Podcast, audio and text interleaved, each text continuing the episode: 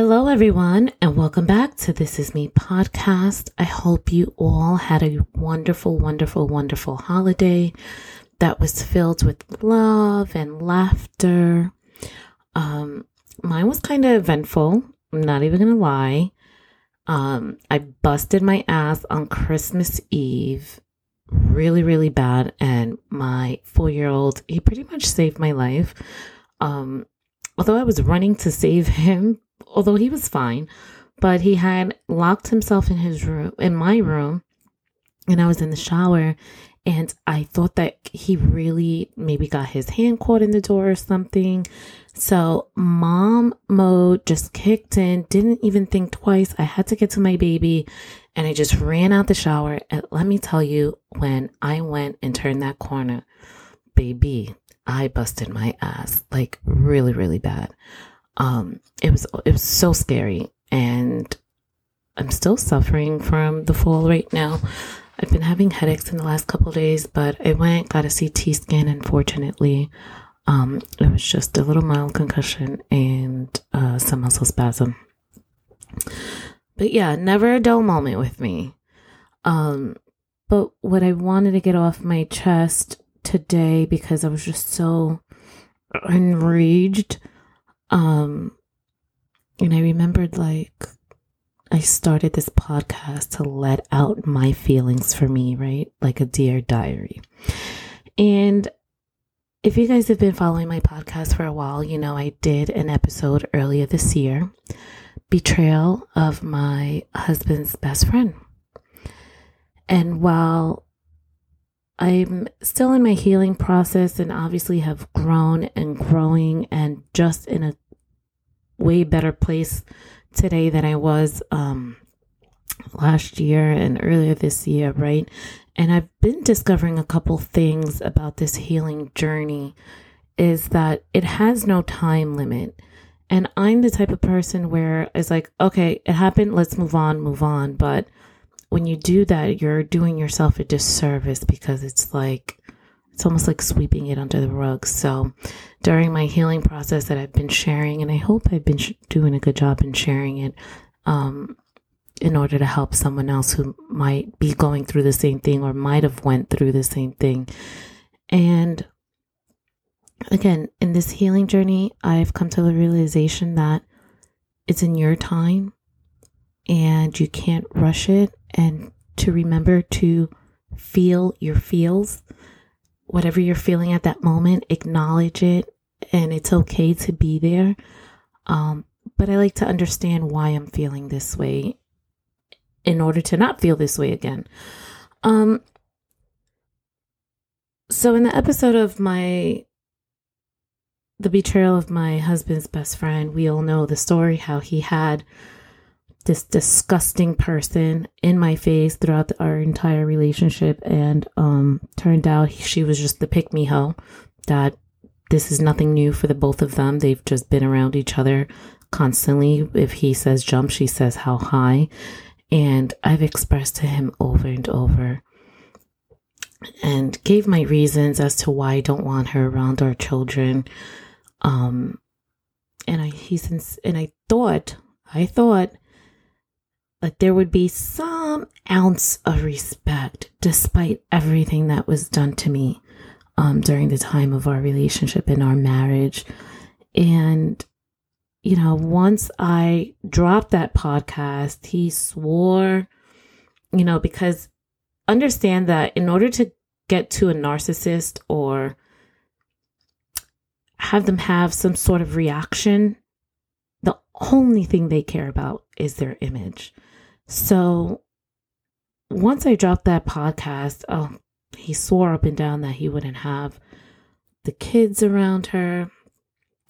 But long and behold, um, a couple days ago, he had the kids and he came over to drop off the kids and my four year old's just like kind of wanting to tell me but not really telling me he's like yeah because i was just playing with everybody and da da da and he just kept repeating it. And I just know that there aren't a lot of people at his dad's house. So I'm like, well, who's everybody?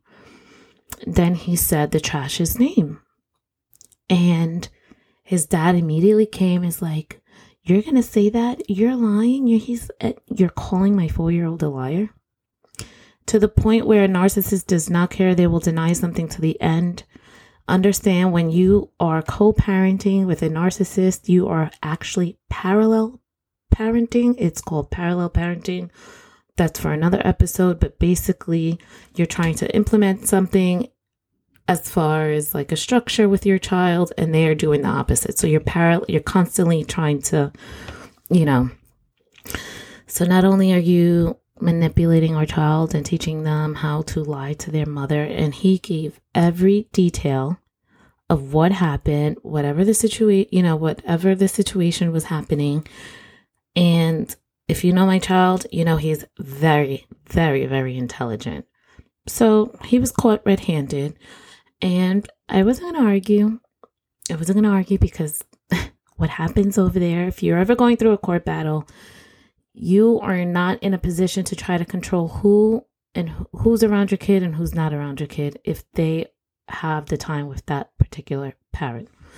Um, I showed no emotion in front of the kids, and of course, he just wants to like make a show, make a scene, whatever. The reason why I'm sharing this is because I was so angry. I was so angry. I was so enraged. It was enraged. It was like triggering. And it's like, how dare you? How could you? And then I had to I had to talk to self. And it's like, Marilyn, you're doing so well in your life. You're you're headed in the right direction. You've done so much work. Why are you continuing to allow this situation trigger you? And I think for me is the lie because if you're telling me, okay, I won't, and then you're lying about it, so I think it's the lie more than the action. Um, it's like, how dare you? You still don't respect me. So I had to ask myself a couple questions. Do I really give a fuck if this person respects me? What did I expect if he was lying and disrespecting me during our marriage this isn't someone I just had a ki- kids with. This is someone I married. Lying and cheating during our marriage. So now that you're divorced and not with this person, what makes you think that they're going to give you any ounce of respect now? So when I talk to self and put that into that perspective, I had to just woosah I say, you know what? You're right. Because at the end of the day, and for the rest of their life, they will always be miserable. They will always do this song and dance. She will still be in the shadows while he continues to be with multiple women and she is there on the shelf, gets taken off when needed and puts back when not needed. And that is her life.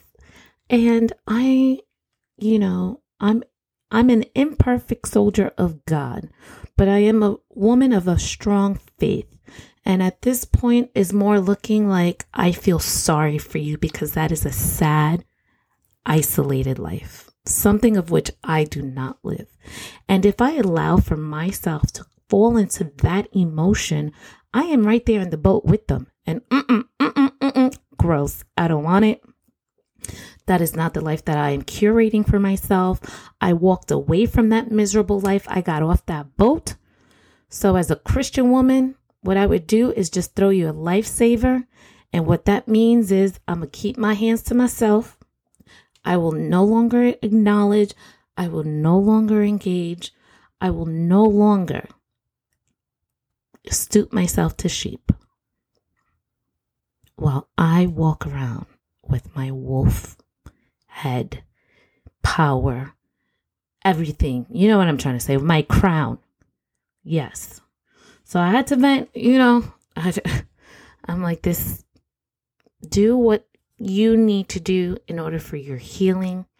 And I think for me, I think I just never let it off my chest and now how I never let it off my chest to her. And it's like, you smug bitch because when everything happened, when it came out in the beginning, she was sending me texts or like memes and quotes or like trying to be motivated. Like, you have to be one sick individual to be there and and still be there. And you're fu- you're sick. You're gross. Um i was not in a forgiving place. I'm not saying that i'm forgiving now because this is this is something that was you were smiling in my face for years. So this feeling of anger and disgust and you know wanting to spit in your face i think that's going to take time for me um and that's just like the continuous work that I have to do on myself, with myself to let that one last bit go. But I think that when it comes to your kids, it's it's it's hard. You know, the kids, our children are our blind side. Blind side. So, um, if you're wondering what the status is, the pick me hoe is still there. Will always be there because that is just what they know, the both of them. Um, and I just have to remember that I do live a blessed life and I'm not miserable. I I I am very very very very blessed and I wake up every single day with gratitude. Thank you all for the continued support for allowing me to rant. Um shit ain't easy. It ain't easy because there are still two small children involved, very, very small children. Um, but one day at a time, one step at a time, one tool at a time. Adding more tools to my tool belt in order to be able to handle life because shit will always be thrown at you. Drama will always come and understand that the moment you leave your door, you're fighting a spiritual warfare. So, as always, um, thank you for tuning in. Do you guys hear him? And I will talk to you soon. Yes.